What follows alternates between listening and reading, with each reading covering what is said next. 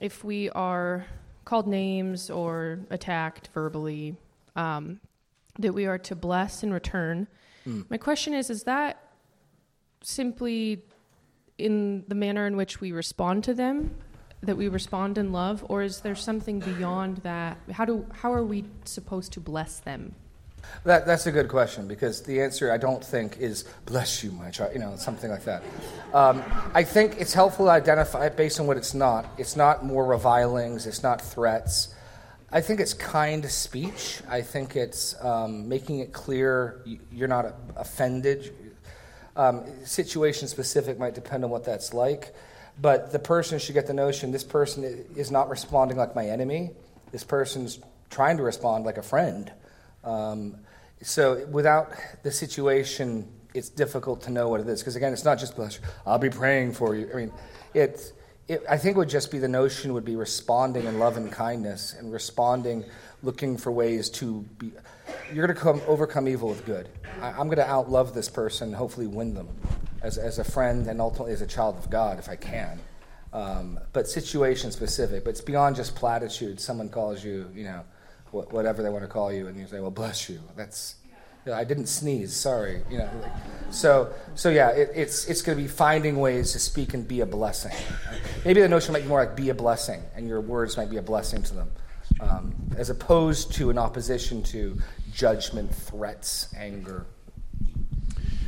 Yeah, I went through a, a few situations in life like this. So, one of the things that helped uh, Proverbs 26 2, like a sparrow, like, you know, the bird and it's fleeing. So, a curse without a cause does not alight. So, just to think about what is being said about me, is it true? Just to, just to check it. And so, if it's true, then if there's something that I need to change, I consider my ways and change. Um, but if it's the person, uh, if there's something, maybe there's something that they see in me that is just bothering them, and it's uh, it's really causing friction in the relationship. What I started doing is I started praying for them, and then I started looking for acts of kindness that I could do to help them. Um, and then over time, that relationship started getting better. So I just felt like God was putting um, putting this opportunity before me to really work on on helping them. And then lastly, in other relationships, it was I felt like God was working in my heart to say, well, there's areas maybe that I need to consider. Maybe there's little things that I'm doing that could be offensive towards people. Right. And so there's just little areas where I needed to make application in my life. So, No, uh, well, and our culture assumes today more than ever that if I disagree with you, I hate you. We want to prove them wrong. We want to say, I disagree with you and I love you. It's like, I disagree with your lifestyle choice. Do you want to come over for dinner? Like, I mean, that's the type of thing we should, as we're trying to outreach um, to, our, to our neighbors is, especially once they learn we disagree with them, their knee, knee jerk is going to be, okay, so you hate me, you reject me, you have no value for me. Looking for ways, no, no, no, no. Even while I disagree with you, you have value, you have a dignity that I will honor, and I, I want to try to love and serve you if I can, and, and trying to find ways to, to correct that misunderstanding. Because again, our culture assumes if you disagree, you hate or you're fearful of. Um, they have no category for a real disagreement. The only reason you might disagree is because you're fearful or you're a hate monger and a bigot, or both. And so our challenge is to try to no, no, we can have a real loving disagreement, um, and that's going to be difficult because they're going to be hard sold on that. Who's next? Where are we at? Oh, Pat. I thought the uh, message was so applicable today. One of the things we str- struggled with in our ministry down at the camp was um, trying to maintain some code of behavior with kids coming from a lot of different backgrounds and um, and not confusing the gospel of grace. And we finally came to a point probably 10 years ago that we had kind of almost like a scout's code that they signed. We just said this is a this is a code we live by in this community, and um, we kept some of our behavioral issues somewhat separate from our message. Not that the message doesn't relate to those things at times, right. But uh, but I think as, as, you were talking this morning, I thought that's really something that we have to all live out in our lives. That we are able to love people and not come across in a judgmental way while we share the truth and reach out to them. So, anyway, that was that. well, thank you. Bridget. Oh, Chris is on it. You guys are like playing zone. You're swap. Well, actually, your zones are switching. Okay. Basketball. Okay. Can you um, break down the metaphor of salt and light practically? Sometimes I get confused, like what salt is supposed to metaphorically mean. Salt makes people thirsty. It's it's oh. it's so light is exposing, and salt is is is giving flavor. It's either giving flavor or taste or creating thirst being salt and light is the notion of looking different, tasting different, light being different. So as people spend time with you, um, as they're in your home, as they're with your family, they should detect you. You have a different God. You have a different set of values. You're you're living a different. You have different. Your life's different. Um, there, there always is going to be parts of our faith that are appealing and beautiful and offensive to the world, um, always. Jesus, um, even today, the culture loves Jesus turn the other cheek, and Jesus feeding the 5,000, and Jesus, you know, healing, and Jesus mingling with the poor and the downtrodden. The culture thinks that's wonderful. Uh, it, it's Jesus' pronouncement of judgment on the Pharisees. It's Jesus' insistence in the Word of God being every jot and tittle. It's Jesus affirming uh, the creation account of marriage. That's where the cultures could have a tough time with Jesus. And you could flip it around, you could go over to the Middle East, and they're going to love our sex ethic. And they're not going to, in an honor culture, they're not going to like turning the other cheek. So there's always going to be elements that are going to be attractive. We want to, we, the, the phrase Titus uses is adorn or dress up the doctrine of God. So we don't change the doctrine of God, we don't change our beliefs. But we really do believe these things are beautiful. And so try to put them on display that someone might actually see them as beautiful. So I, I, think that the biblical ordering of the family is a beautiful thing. And I expect most unbelievers haven't seen much of that.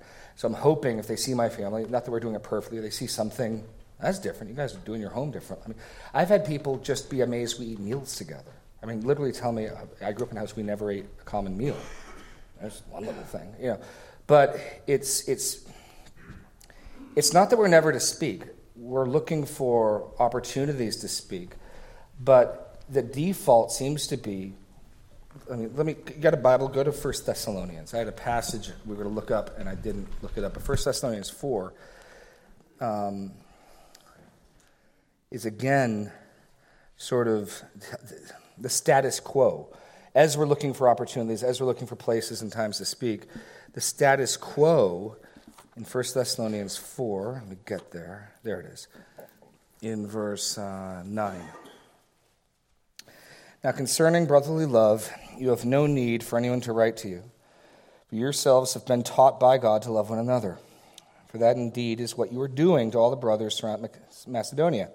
But we urge you, brothers, do this more and more, and to aspire to live quietly, to mind your own affairs to work with your hands as we instructed you, so that you may walk properly before outsiders and be dependent on no one.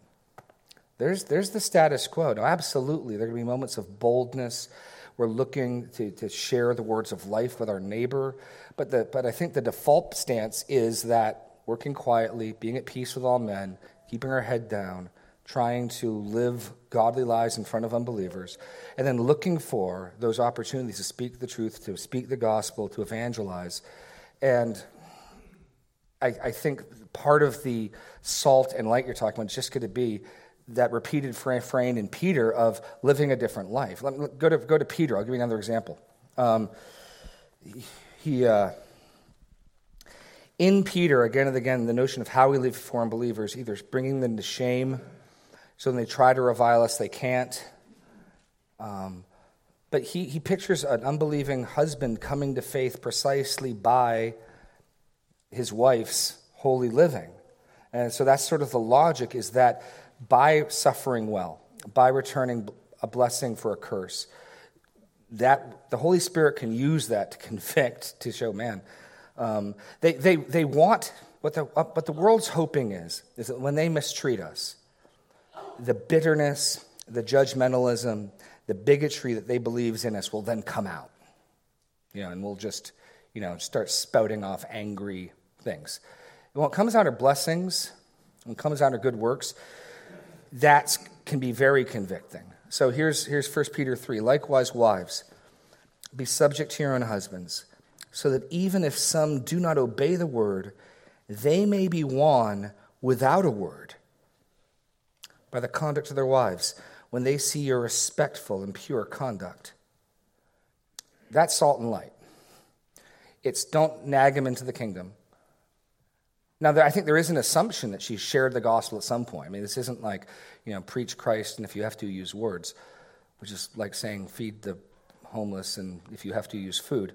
Um, but the assumption, I think, is this, this husband knows the word. He's disobedient to it. He he's, has some knowledge of it. And now she's just going to, through her conduct, pray that God that might win him to faith. And again and again in Peter, that notion of your conduct before unbelievers is, I think, what the salt and light is. That you might live a life that the Spirit could use to convict, or that the Spirit might use to show is beautiful. And I want some of that, something like that. that that's, if anyone wants to add to that with salt and light, that's my best understanding of it. Greg in the back. Well, I'd like to give a, a specific example of when that was important to me. When uh, Pastor Joel came to me 43 years ago uh, to share the gospel with me, one of the things that that caused me to listen because I'd heard the I had heard the message before, mm. but I was resistant. And the the thing that uh, really made a difference when Joel spoke to me was that I couldn't get over how happy a person this person was. And he wasn't uh, sour. He wasn't. Um, uh, um, my experience before had been a Jehovah's Witness mm. Who was hating every minute he was spending in front of me. And uh, that's who I thought a, a serious Christian was. And Joel was just the antithesis of that. And, and uh, it really, I mean, it didn't it isn't what brought me to the Lord. I know that.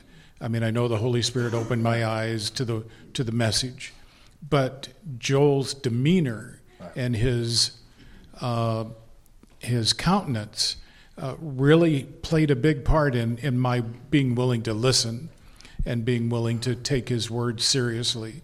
And was it you who, when he came to witness to you, tried to sort of you leave the TV on and ignore him? Was that That you? was Lois. It was Lois.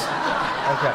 No, but I'm saying Lois did that. But if I remember this correctly, there's a subtle attempt to be insulting, and Joel wasn't insulted, and he didn't say, "Oh, if I'm coming and talking to you, you better turn." Like he was willing to be insulted, mildly, right? Willing to be mildly dishonored. Yep. Didn't bother me. Like again, that's you know, I mean, that's kind of rude. You go talk to somebody, and they're just, "Uh huh, hold on, the com- hold on, wait a second, yeah, okay, yeah." And that, that, there's subtle ways we can let people know we don't like them, we're dishonoring them, and we yeah. were watching a tennis match, and uh, we don't even care for tennis particularly. you got the commercials, Joel. Oh wait, it's coming back on. Okay, yeah, yeah, yeah. Praise God for that. What else? I I appreciate the message today because I think sometimes in when you are out in the workforce um, and today's quote unquote team building activities, um, they're not always you know go paint a picture or you know whatever it is. But a few years ago, um, a co coworker uh, said that another coworker's daughter plays in a band, and they thought we should all get together, go to dinner, and then listen to her play in a band. And I'm thinking, okay, it's mellow music, we can handle that and this is where you know you're not really paying attention to maybe where the location is, what time of the year in June it's happening. Um, and come to find out the week of it, I called Al and I said, So, this daughter of a coworker is a lesbian, and it's Gay Pride Week, and we're in the East Village for dinner. So, we talked about it, and God was not giving us any reason to something else coming up that weekend that, oh, I'm sorry, I didn't realize this was going on with the grandchildren. So we went to dinner, and then I think, was it about eight o'clock or something like that? We had paid our bill and everything. We are like, all right, we're to go, guys. And they're like, you're leaving already? We haven't even like seen the band. We're like, yeah, we know, but we have church tomorrow. So by the time we get home and you know get ready, we you know we go to bed early. You know we're old, we're boring, kind of thing, and, and left. But it was one of those tough decisions where it's like, do you just look at them and kind of have that prideful, I am not to be going to that restaurant or anything with you. It was just a matter of, okay, we went to dinner, we did the little team building thing, and we're going home now. Thanks. Yeah, it's it's it's challenging. Yes, Wanda. We'll get there. Oh, it's a race. Oh! I understand everything you're saying about the compassion and the salt light. I agree with all of that. I understand what Marion's saying. But what I struggle with is the fine line of accepting yeah. your sin. Like, say you have a pair of, this is a live example, not me personally, but a good friend. Um, the neighbors get together once a month to play cards, and one of the couples is a lesbian married couple I would be unable to do that. I could be very kind and nice. To me, that I'm accepting, I'm just acting just fine. I mean, if the conversation comes up, I might try to find a scripture, but okay, so what, what's the dividing line? Do you understand what I'm saying, Pastor Jeremy? I understand, I understand what you're saying, and I will, I, I don't know enough particulars, so I'll just, based on what you've said alone, I'd push back and say, I'm not seeing how you're approving of her conduct by playing a game of cards with her. Now, maybe I, I don't know enough mm-hmm. particulars, but my question would be if it was somebody who was living with her boyfriend, would you have the same response? If it was somebody who um, was covetous, if you had somebody who was a Mormon, who was an idolater, would you have the same response? Because I'd want to then not be respecters of sins. That, that's, you know, th- think it through and without knowing the particulars. I'm not going to say you're wrong, but the yeah. thing, question is, what makes that sin different than a Mormon? And I totally or, get that. Yeah, yeah. But even like the example you're working with somebody, hey, let's all go here every Friday after work or something. I don't know. I just I it does kind of border on well, Wanda's a Christian, she's cool with this. She hangs out with us all the time. I mean that that's kind of what I'm mm. that's where I struggle. And I've been invited to so many weddings where the girl is living with the guy. I the showers. I had to just stop going to the showers because. No, and I think there's a sense. So, I think there's a sense at weddings and showers you're coming to celebrate, right? So, mm-hmm. I think there's a, a real sense in which my presence here does communicate. Yay! Right? Mm-hmm. And so if I don't think what I'm, if what I, I think there's a very real. I mean, this is where you got to think carefully through. I absolutely think there's a very valid argument you made. I tend to agree with the notion that going to a wedding reception, going to a, things like that. Those are all approving because you're here. But there's, would they want you there if they knew you weren't celebrating with them? I mean, that's really the question. Would you want me at your wedding if you knew I didn't think you should be getting married, right? Um, and is my presence there an assent of, of, of, of approving of it? If they don't do this anymore, but if they still did the, does anyone here have a reason to object? Would you get up and, I might have to get up and speak. You know, do you want me coming to your wedding? Probably not. No, no. So I think that's fair, but I do think you got to think through it. Um, and I do think Peter's saying we're not gathering with them for their debaucherous meetings, like, hey, we're all meeting at the bar afterwards and we're going to do karaoke and get drunk. I probably might think, yeah, I'm not going to do that with you. Um, cards, I don't know. I mean, work work it through, think it through, but the, I'm not. Yeah, I, I'm not immediately seeing how you're approving of it. Um, now, the challenge might be in there. They may well corner you and say, So, you're a Christian. Do you, do you agree? And then you have to be ready to be like, Do you really want to know what I think? Yeah, I was just thinking they would assume that, hey, she's okay with it. So, that, I don't know. No, no, no, think it through. But that's precisely the types yeah. of things I'd encourage all of us to think through. Um, and make sure that we're being consistent and not making the list of some sins but not others. That, that's, that's you know, I had somebody ask me whether or not someone being uh, um, homosexual would mean I couldn't vote for them for a political office.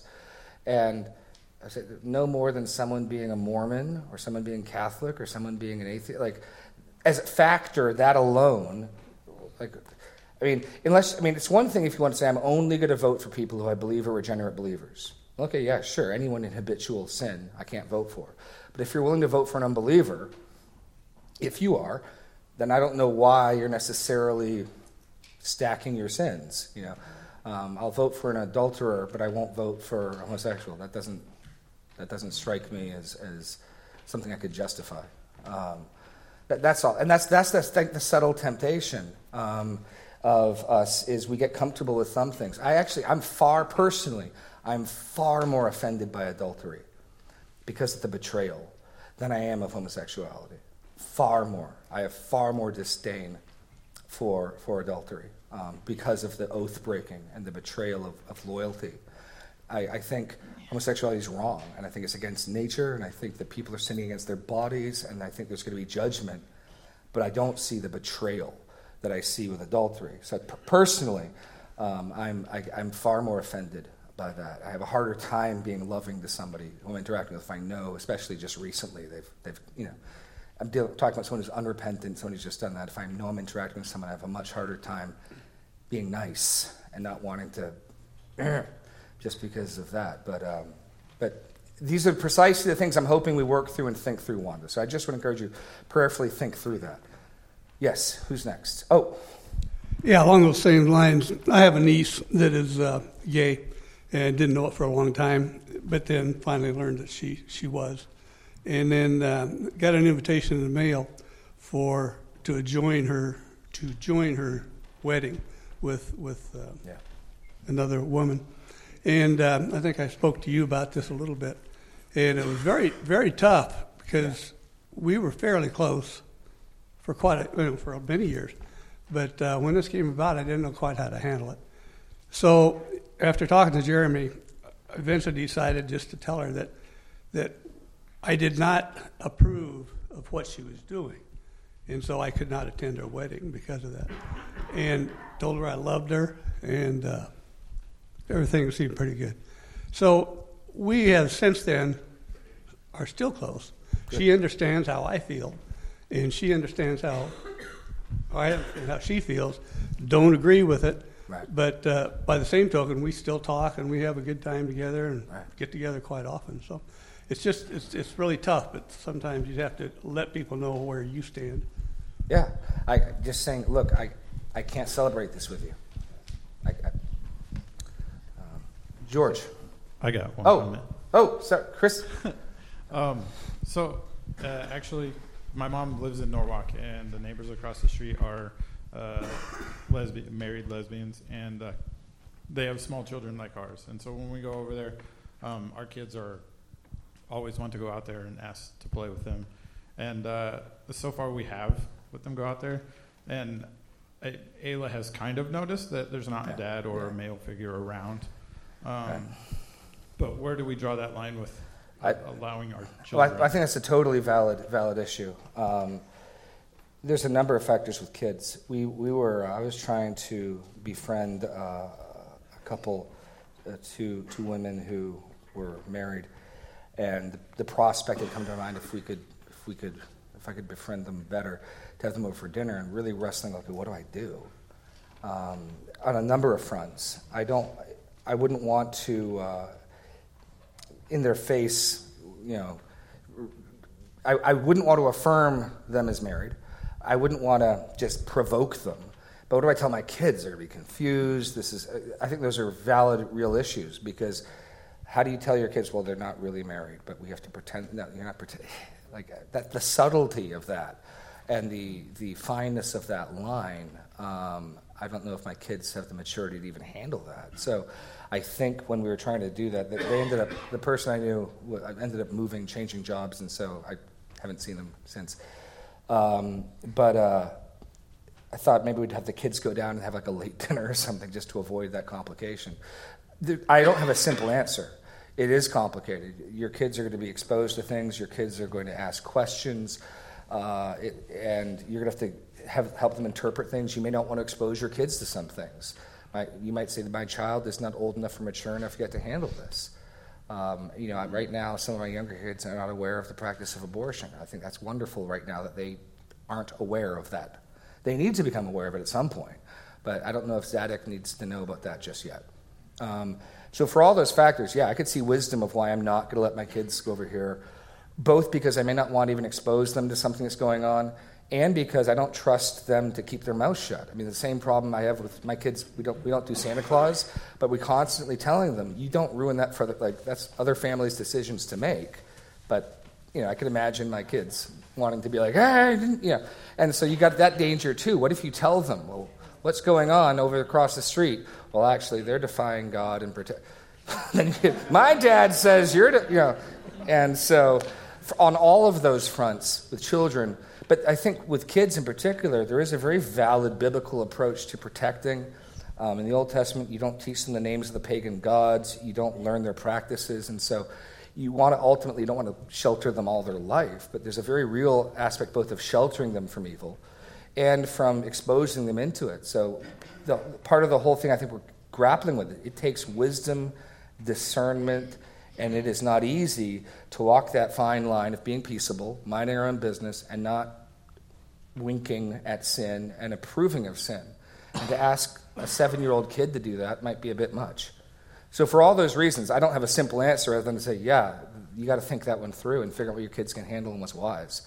And you may well decide, for a number of reasons. I'm afraid my kid might say something stupid, or I'm afraid my kid might be confused, or I'm afraid, for any number of reasons, I don't want my kids playing over here. They're, like the, the math in each family is going to be a little different, but those are completely valid issues and concerns that you know go above and beyond what we talked about this morning. That that you have to work through. That, that's not much of an answer other than to say, yeah, you got to work through that.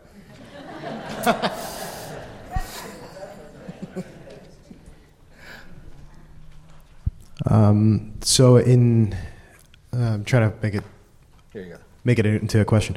Uh, it sounds like the pushback or like the main practical application is to uh, in the fleshly tendency to be like the world and give our opinion on everything push back against that because as a citizen of the kingdom you're called to administer judgment in more selective ways specifically inside the church and your judgment or your speech in talking about God's laws and how they apply outside the church, they do happen, but they happen in very specific ways. Yeah. And we're supposed to be known as people who do good. Um, in thinking about you, you alluded to this, like you went back to First Corinthians two with the, um, uh, like just briefly for like the the spiritual person judges all things, but he's to be judged by no one, and how part of Paul's uh, processing through the passage in First Corinthians five is is uh, with like uh, basically applying the scope of that. Um, can you talk a little bit about what the, um, I guess like uh, essentially we're not supposed to be like in Act 17, like the Athenians just like and foreigners just hanging out at, like thinking about ideas all day Right. and talking about them out loud for everyone and not doing anything good. um, and at the same time, uh, because we're we're downstream of all that stuff and in in our culture and how it's developed and interacted with sharing ideas to persuade others, that's coming from like good good Judeo-Christian, be peaceable, reasonable, open to wisdom um, types of persuading our neighbors, plus that bad stuff of like being productive, like i unproductive in the ways we talk about those ideas or let them air between people. When you're thinking about Facebook and like specifically as uh, a way to apply judgments, what are some principles that you use to guide yourself? What are some principles I use to guide myself? Um, trying to basically think, and I'm sure I need improvement in this as well. Ephesians, we'll, we'll get to Ephesians 4 sometime this year too. Uh, but Ephesians 4 20, let no unwholesome word proceed from your mouth, but only such as is necessary, may give grace. I'm, okay, if you can't quote it, look it up. Hold on. I used to have this one memorized. I thought I did. It's Um, written somewhere. That's the author of. Well, see, I, that's just knowing where the citation is. The author of Hebrews still quotes it word for word, even if he's forgotten the, the location. Ephesians four twenty nine. Let no corrupting talk come out of your. The problem is, I memorized it first in the NIV and then the New American, so I end up with like the NI American Standard SV translation. Let no corrupting talk. So, what's great about this verse is it's the prohibition and the requirement. So you, you're, it's not simply enough to say, well, what's wrong with it? or I'm just stating facts, or it's true. Uh, let no corrupting talk come out of your mouths, literally, no rotting talk come out of your mouths, but only, now there's the governor positively speaking, such as is good for building up, as fits the occasion, that it may give grace to those who hear. So, what I should do is before I speak, and typing is a way of speaking, is there any need for this? Is this going to bless anybody? Is going to give grace to anybody? Um, now, maybe there is. Maybe there's a time to call something out. I mean, the problem is, I think far too many of us think we're John the Baptist calling out King Herod. Um, and uh, I, if you think you're a prophet raised by God, okay, remember what happened to John. Don't be surprised if that happens to you. No, right? I mean, there's a sense in which he, he lived a prophet's life and he ended with a prophet's fate. Um, but also remember First Thessalonians, mind your own business. And so part of it's just that, uh, of rather than just voicing my outrage, we've we like to grumble, we like to complain, and social media gives us a wonderful platform to do just that in an echo chamber because we can unfriend the people who push back, and so we can surround ourselves by people who say, Preach it, brother, as you decry the evils of the person who cut you off, or the evils of this political candidate you don't like, or the evil, whatever. And you can just vent your frustration your wrath, and your friends cheer you on and say, You know, more power to them. You tell them, Yeah. And it's it's ungodly. And so here we've got give some thought. Was there any need for this? I mean, and those are basic questions to ask and stop yourself. Basically, don't type or speak without thinking. And as somebody who talks a lot, I, physician, heal thyself. Fair enough. And this is it's more like what what decisions do I? These are the principles I need to apply, and I hope and I'm trying to apply, but I think are biblical and clear. Uh, there needs to be a warrant for us to speak. If you haven't given any thought to speaking, you're probably, where words multiply, transgression abounds, right? So um, we, we ought to be given some thought to, to how we speak and why we speak and have purpose in how we speak. Um, that, that'd be my, my thinking on that. Oh, Jim. You may, you may just have, uh, am I coming through? Okay. You are. Okay. So you may just have addressed a little bit of what I had uh, a question. But in this pervasive attitude of disagreeing is hate, I would be lying if I didn't say that I'm somewhat affected by that. And so the question is how does a person overcome that? that it doesn't become a hindrance to evangelizing relationships. Um, where in the Bible can a believer go to be uh, encouraged um, or given direction to fight that notion that they that it can't be overcome? You know. Um, that's that's a great question. Let me give you a couple of thoughts that come to mind. One, read examples in the Bible. Daniel and Shadrach, Meshach, and Abednego are, are, I think, wonderful examples of how to give honor and respect, be peaceable, and to flex where they should flex. O king, live forever. And they're giving honor. This guy kidnapped you, killed your countrymen, most likely castrated you, put you in his palace. O king, live forever. And he's doing good service. But then knowing, without flinching at all, yeah, I can't worship your statue. I'm sorry. And yet not, you know, like mounting a coup. But no, he knows where his lines are, and he doesn't bend there. And our God, you know, Shadrach, Meshach, and Abednego, uh, our God can deliver us. But even if he doesn't, we're not going to worship your God. And, and so we see a model of respect and honor, and yet civil disobedience where they need to disobey. The apostles, same thing. The early church, there were so many Christians that the soldiers arresting Peter and John were fearful. If they wanted to resist, they could have successfully, at least round one. You know, eventually Rome would have showed up and overpowered them. Um, you see that in 70 AD. But at least in the first instance, they could have said, Peter and John aren't going anywhere.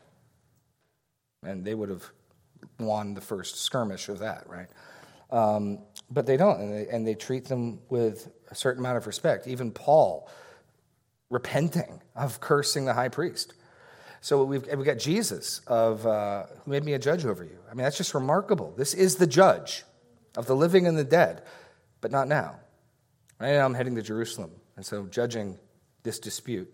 I mean, he would have given righteous and perfect judgment. It very well could be that one of the brothers is trying to rob the other. I mean, don't just assume it's a trivial matter. It could be a grave injustice. It's not what I'm here for right now. It's not my purview. So those types of things are helpful reminders. The second is um, praying for the people we tend to despise. You know, I mean, I because of the political climate we live in, where we we vote, and I think it's even good and loving to help discuss and encourage others on righteousness in regards to policies and, and things. So you have to, I think, there's a fitting place to discuss politicians, and there are many politicians who I vehemently disagree with their policies. Um, and can I pray for them? And not and beyond simply like, Lord, smash them. I mean, like, no, I mean, but can I pray for these people? Because here's, here's the danger, especially with politics. I'll use politics because it's an election year. Um, the danger is when you start viewing them as the enemy, it's really hard to love and evangelize the enemy. Now, yeah, I, I, I, I think that if, if socialism, democratic socialism, becomes the political policy of our country, it'll do great harm. It will not promote human flourishing. It will do great evil. And, and so I would commend people not to embrace that as a political philosophy. That's my personal private citizen opinion. It's not the position of the church. But as I talk to people, that's what I would voice. I hope I can pray for and love people who disagree with me on that. I hope I can be respectful to them. I hope that um, I cannot hate them, even while I think this is only born bad fruit anywhere it's ever been tried. Um, what makes you think it's going to be any different here? I, I, I, in I'd like to think we can have a, a, good, robust discussion with vehement differences of opinion. This is a terrible economic philosophy or whatever, right? I think those, those conversations may well be appropriate if you're, if you're having them with people, or you're trying to persuade people. That's great. Can we, again, disagree without hating somebody? Or does everybody disagree? I mean, this is where we run into danger. If every person on the other side is a despicable, slimy, terrible person, you're reinforcing the notion that to disagree with someone is to hate them. That's what you're doing. In other words, if, if you let others pick up on that, if whoever, and, and it's difficult because politicians in general are a slimy cast. Like they're, they're particularly difficult to love people, fair enough. Um, and their, their hypocrisy and their, their changing with the weather and the wind is, is so obvious in so many cases. But I want to be particularly careful in those arenas that I don't reinforce that notion that because I disagree with this person, I despise them. I almost want to bend over. Because I've seen the, the, the, ugliness of when Christians do that, and when the world starts to think our hope is not in a king and a kingdom, but with this, you know, my, my hope is built on nothing less than Trump Supreme Court justices, right? Um, I do not want to convey that notion. So, because I've seen it conveyed and I think it's ugly, I try to remind myself when I'm talking to bend over backwards the other way, showing respect for people I disagree with. Um, I'll, I'll, use an example of someone who's not up for election former President Barack Obama. I, I, I disagreed with nearly all of his, his, his policy. Um, but I needed to be able to do it in a respectful way. And even now, as the next president, I need to do it in a respectful way if, if Daniel can go to a guy who broke down the walls of Jerusalem, stole his people, and gelded him and say, O king, live forever, then I ought to be able to speak of Barack Obama with respect. Even if I, am decrying a particular policy and strongly disagreeing with another policy, you know, um, that, that's the challenge. I, how to do it other than just being aware of it and seeing its ugliness when you see it in other avenues is, uh, is challenge. If anyone's got a tip, I'll be happy to hear it. But that's. It seems like to disagree anymore is almost a certainty that there will be bad feelings, an argument, whatever. Yeah. So some of it's just the anticipation. And of course, if we really want to live peaceably, we just shut our traps and never say anything. But so right. you've got that well, no, and, and it is completely legitimate in, in right context to have these political discussions. Of course it is, right? I mean, um, it's, it's but we're just playing, we're playing into the stereotype when we lace our words with vitriol and cynicism, and the world thinks, oh, yeah, they, they know that to disagree with someone's to hate them. Listen to the way they talk about Obama or Bernie Sanders or Biden or whatever. Um, and so I think, if anything, we should excel in being respectful and peaceable there, just because we're having to push back against both the cultural expectation and, if we're honest, in many cases, our past performance. you know, um, so for both of those reasons, I'd encourage us to excel in speaking respectfully and peaceably and giving honor to all. And then, from that vantage point, have robust discussions where we, you know, for the good of our neighbor, try to persuade people about what might be a wiser political schema or, or way of ruling. Sure, I don't think all political systems are equal. And so if you think you've got a wise one or a wise policy and you want to persuade your neighbor, great. That could be a very helpful discussion to have, you know? Um, but let's, let's do it peaceably without the vitriol and the snideness and the sarcasm. Because you're just going to reinforce that for all their talk, I know they hate me when they disagree with me. How do you know? Well, you should hear the way they talk about people who disagree with them politically. I mean, you're just going to reinforce that. But, okay, we got time for one more question or thought. What we got? Yo, Carol Hardy in the back. Bring us home, Carol. Oh. I'm going back to what, what Chris was talking about. Yeah.